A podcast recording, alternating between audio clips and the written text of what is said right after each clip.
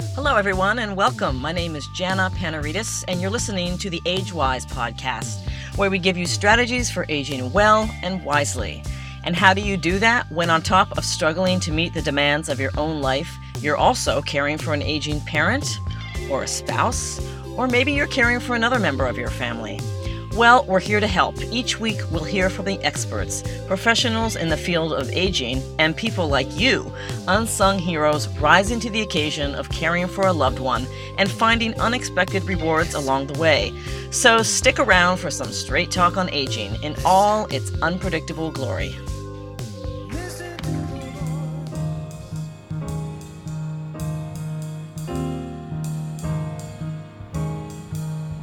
Not every 24 year old can say she spent her summers off during college working for a home care services company, but our guest today can. Her name is Mickele Hogan, and she's about to debut her first full length play, which was inspired by her summers spent working as a caregiver at Home Instead Senior Care. Mickele's play, called Mourning the Living, explores the toll dementia takes not just on the person with dementia, but on the people around them, especially the caregiver. The play was chosen by a panel of veteran playwrights to be included in the upcoming Thespis Theater Festival in New York City.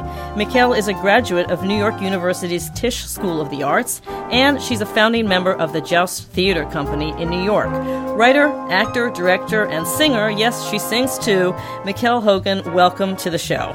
Thank you for having me like most people who live in New York, you're from somewhere else. Uh, so tell us about where you grew up and um, how you came to work at home instead. I grew up in Omaha, Nebraska, and I came to work at Home Instead. My parents started the company, and I'd always wanted to be a caregiver. I think it's in our blood to care for others. I grew up visiting nursing homes with my parents and had just a very heightened awareness of the aging population and diseases such as Alzheimer's and dementia and the impact that it has on our world, especially with that being projected in the future with the baby boomer generation coming up right. and starting to get older and just how much need there is for care.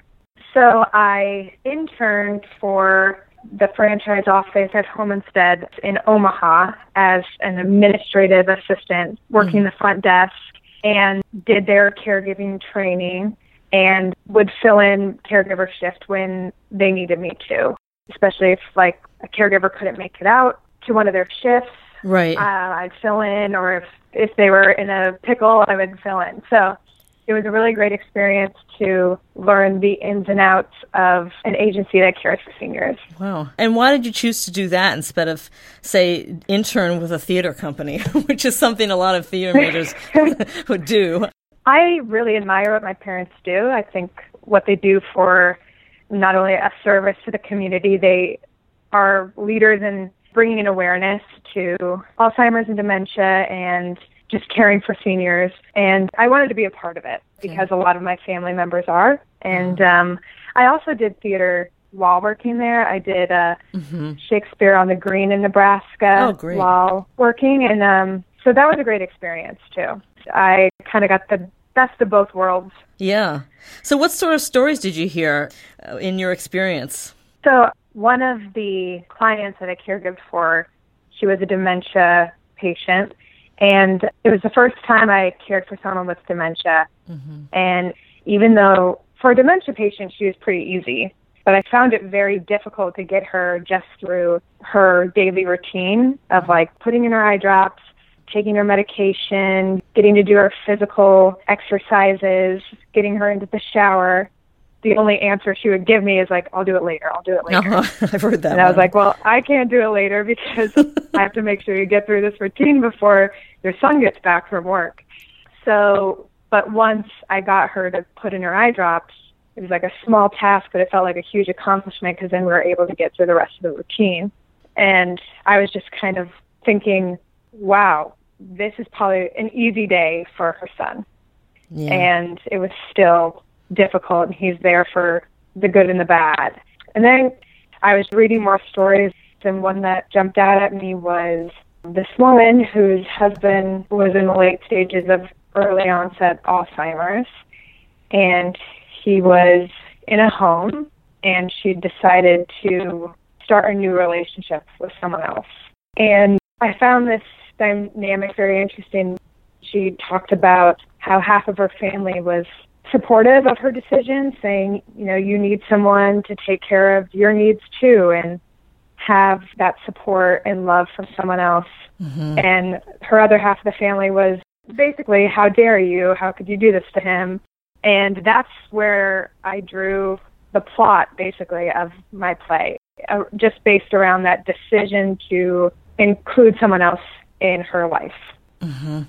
A lot of videos that I watched about a spouse talking about taking care of their loved one with Alzheimer's, it sounds like they had, you know, a great marriage before it all settled in. And I started thinking, you know, what if it wasn't a great marriage and you would have to take care of someone who maybe if they hadn't been diagnosed, it wouldn't have worked out. And there's so many emotions that come with caregiving with someone with dementia or Alzheimer's that people are embarrassed to express, like guilt or resentment and anger and loneliness and feeling like I got gypped right. out of a full life that I would have had.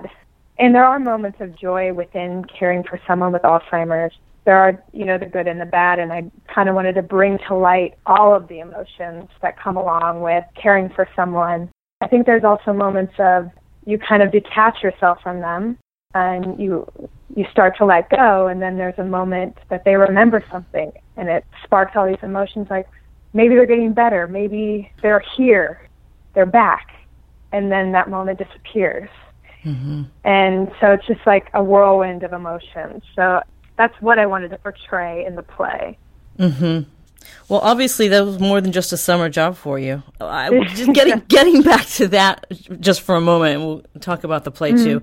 But how do you think that experience changed you? I know you were probably already sensitive to the situation going mm-hmm. into it because of how you grew up. How do you think it changed you, though?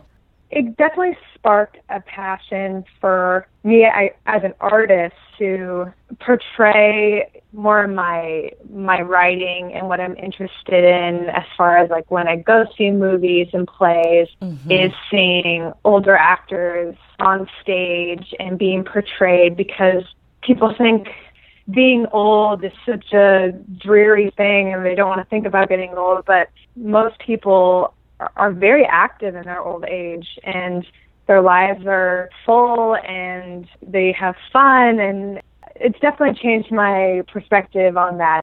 You mentioned something that I was going to ask you about, which is what films, if any, or plays where dementia is a theme did you look at? Um, thinking about Still Alice and Away from Her. Mm-hmm. Um, did you look at any of those films and did you want to do something really different?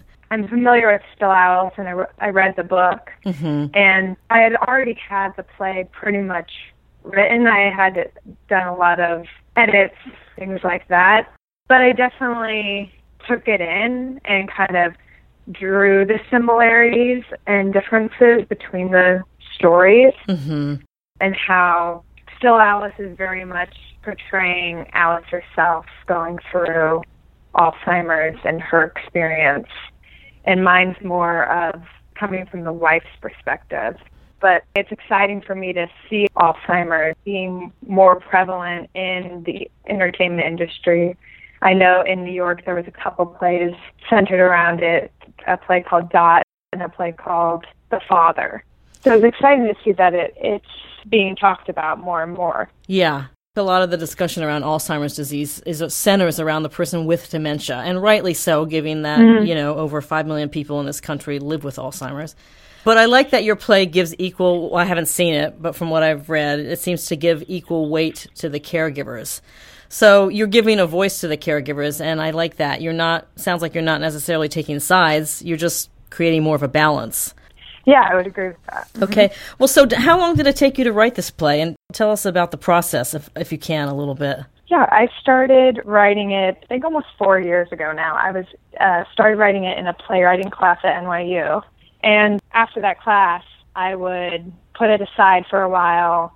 An acting job would come up, do the acting job, kind of let myself put it in the back of my mind so I can come back with fresh eyes and look over it again. And then I had a reading with it with my theater company and just had a discussion with them on the material, you know, what really stuck out to you, mm-hmm. things of that nature for feedback. And then I went back to edits, and then I met with a couple of my teachers who were playwrights at NYU and Atlantic Acting School, mm-hmm. teachers that I had there, and asked for feedback. And then I had another reading of it, I think two years ago or last year, mm-hmm. and then got more feedback from that. But basically, the essence of the play had always stayed consistent, but just mm-hmm. working different moments and what if this happens? What if this is not so cut and dry and we make it more complicated? So it was a, a longer process, mainly mm-hmm. because um, acting has been my main priority. But I eventually was like, I'm, I need to work on this, and I, I want this to be produced, and I want to give this an audience. So I started submitting it to different play festivals, and then it got accepted into Thespis. And you're producing the production as well. How has that been?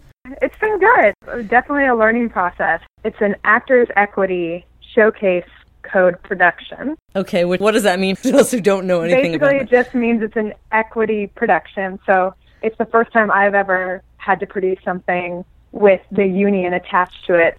So okay. I've learned a lot about that process. Our jazz theater company has been um, pretty much a non-union production company. So definitely I've learned a lot. Mm-hmm. And how many characters are in the play? Five. Five. Okay. When you were doing readings of this, did people offer up situations in their own families? And I wondered if you have any friends who are dealing with this in their family, and if you've had discussions with folks about this.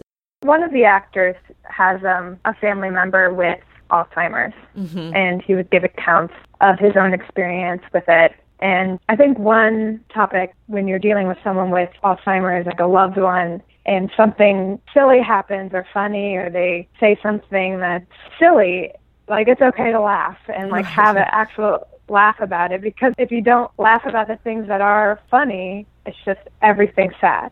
And I definitely included some of those moments in the play. Another point was so there's in my play there's Kay, the wife of David, who has the Alzheimer's. Kay is a high school teacher, mm-hmm. and then her neighbor, her name's Marie, takes care of David while she's at work. Mm-hmm. And David's relationship with Marie brings out a little bit more life in him, just because she's caring for him for most of the day, and it's her job to keep him stimulated. And so that when someone has a disease, it's easier to be good friends with someone when they, they kind of know you after you've gotten the disease rather than a friend that you knew before. Oh, that's a really interesting Because they think point. of you as, yeah, they remember you as who you once were rather than if someone who you interact with after you've forgotten the disease, they know you who you are right now.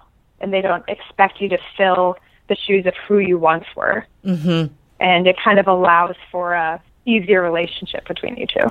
Right.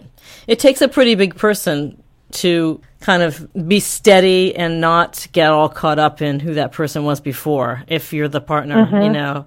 Mm-hmm. So the situation is that D- David has Alzheimer's and, and Marie, his mm-hmm. neighbor, mm-hmm. cares for him during the day in the same way that when you were working at home instead, you would go and fill in for the spouse or caregiver of the person who actually lives in the home. Home instead does in home mm-hmm. work, right? So Marie was filling mm-hmm. that role that you had, really, in a way. Yes.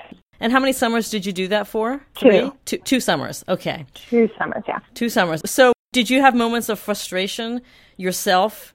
And did you have to kind of work through that?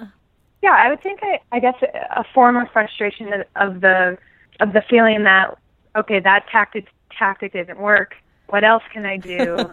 and like once you kind of like are out of tactics to use, like it's almost like a moment of panic. Like, yeah, I don't know what to do now. And then you just kind of have to breathe through it and just like take a moment for yourself and try again. And, and then eventually something doesn't work out that I've experienced, whether it's just giving both of you some time and then trying again. And with the client that I was with, it was just like keep repeating the same question, like, how about we put in those eye drops? And she's like, I'll do it later. And then try that a couple times. and then talked about what was on TV for a while and then mm-hmm. asked her again and then she was like, okay.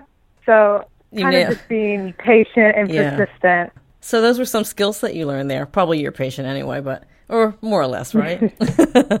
yeah, you refined definitely. those skills. It sounds like. I mean, it's it's it's also a little bit maybe easier to do it when you're not related to the person, so you don't have as much at stake. I think, like Marie. Mm-hmm.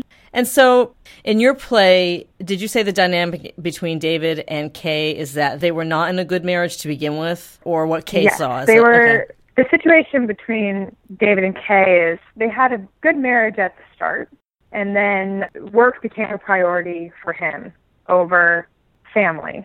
Uh huh. And also, once he got the disease, he would tend to bury himself in his work to avoid his own embarrassment and frustration, and he wouldn't let her in.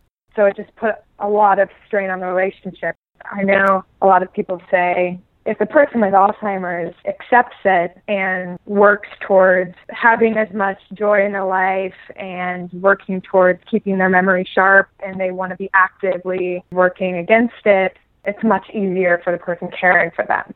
But David was a person who got frustrated and mm-hmm. didn't want to talk about it mm-hmm. and wanted to go on with his life like he, he normally would as long as he could. So it just put a lot of strain on the relationship as she was trying to care for him. Hmm. Sounds like a really great play. So are your folks coming to town to see this? They are. I'll bet they're excited. they must be really proud gonna, of you. Yeah, they are. yeah, they're very kind. They're coming to all three performances. So wow, they're flying in from Omaha. Have they ever been to New York? Yeah, they get to uh, come up here. They go a couple times throughout the year. So, so, so, rumor has it that you dreamed of being an '80s teenager. I read on your your uh, your website. Um, uh, if you if you lived through that era like I did, you might feel differently. but some good music did come out of it. did you ever dream? Yeah. Did you ever dream you'd write a play about Alzheimer's? I don't think I ever saw that for myself.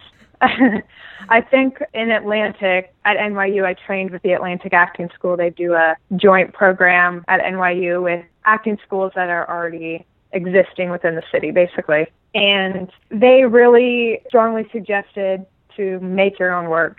That sometimes in this industry, because it is so difficult, making your own work with your peers is a way to use your artistic outlet as much as you can while you know you're auditioning or mm-hmm and not to wait for opportunities, but make opportunities for yourself. Right. And I started becoming just interested in wearing all different kinds of hats in the theater. Mm-hmm. And with the Jazz Theater Company, that has been a big opportunity for me to try my hand at directing and producing and writing. And then I was interested in playwriting, so I took a couple courses at NYU. And I think I did know when we were writing in that playwriting class that seniors would at least be a part of my play or something around that mm-hmm. because you know you write what you know and that's a big part of my life growing up so i'm not i guess i'm not surprised that that's what came out of it but um i definitely didn't come to new york to intend on writing plays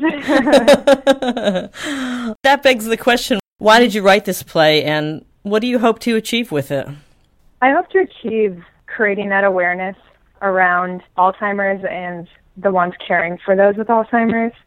Probably one in maybe four people have some sort of experience or know someone with Alzheimer's or a friend who has a parent or grandparent with Alzheimer's. Mm-hmm. And that number is just going to keep increasing until almost everyone knows of someone or has a direct relationship with it. And this play kind of gives an opportunity to kind of stare it in the face and just ask questions about not only what it'd be like to have Alzheimer's and live with it, but also what would I do in this situation as a caregiver. Like, even though Kay decides to take on a new relationship, it's unclear whether or not she's going to continue in it. But at the end, I don't want the audience to blame her one way or the other, whatever decision she would end up deciding to do just to really understand how complex the emotions are.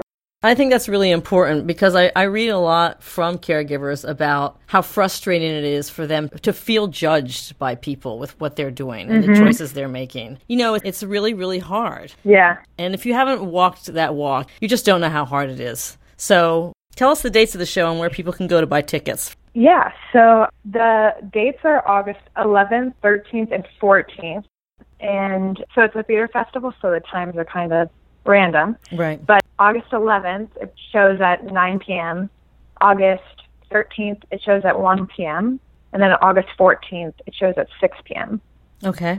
And if you live in New York, where can folks go to get tickets? Or online, even? Yeah, so it's at brownpapertickets.com. It's like a long URL. But if they go to Facebook and search for Mourning the Living, they can get the ticket link on the Facebook page. Okay. So for folks who are listening to this, tonight is the night. August 11th, if you're in New York and you want to see a refreshing new play, this is the one to see. Mickele, what happens after the weekend long run? Any chances that the play will travel? I hope so. I hope it gets picked up to be taken somewhere else. Might look into Omaha as another place for it to go up you'd have a huge audience there. I think in you know the heartland, it strikes such a huge chord, and it's such a hot mm-hmm. issue right now. Yeah. You know, I, I wish you all the the best with this, and good for you for taking it mm-hmm. on. Is there anything else that I left out that you'd like to add before we take off? I think we covered it all, and I think you're so right about caregivers and how they get frustrated because it can very much be a burden. And I think loneliness is a huge that caregivers experience. It's easily to get depressed if you're not actively seeking community. And for those who know know of caregivers who are caring for someone, it would be great just to check in with them, offer to provide care for a few hours, send them, you know, latest research on Alzheimer's or any kind of new apps that are involved with caring for someone. There's a lot that we can do to help support caregivers in our world. Mickele Hogan, she's the writer and producer of Mourning the Living, a play whose time has come. It's being presented at the Hudson Guild Theater in New York City as part of the Thespis Theater Festival, August 11, August 13, and August 14. We'll have all kinds of links on our website to the show. Mickele, thanks so much for being on the podcast, and best of luck with Mourning the Living. No, thank you. Thank you so much for having me on your podcast. Take care. Bye bye. Right. You too. Bye. That's it for today. Thanks for joining us. The Age Wise podcast is produced and edited by me, Jana Panarites, and you can listen to the show and subscribe wherever you get your podcasts. The Age Wise podcast is also distributed on the nationally syndicated Speak Up Talk Radio Network, the 24 7 streaming and on demand network that's always on for you. And don't forget to check out our website for more amazing caregiving stories from the field.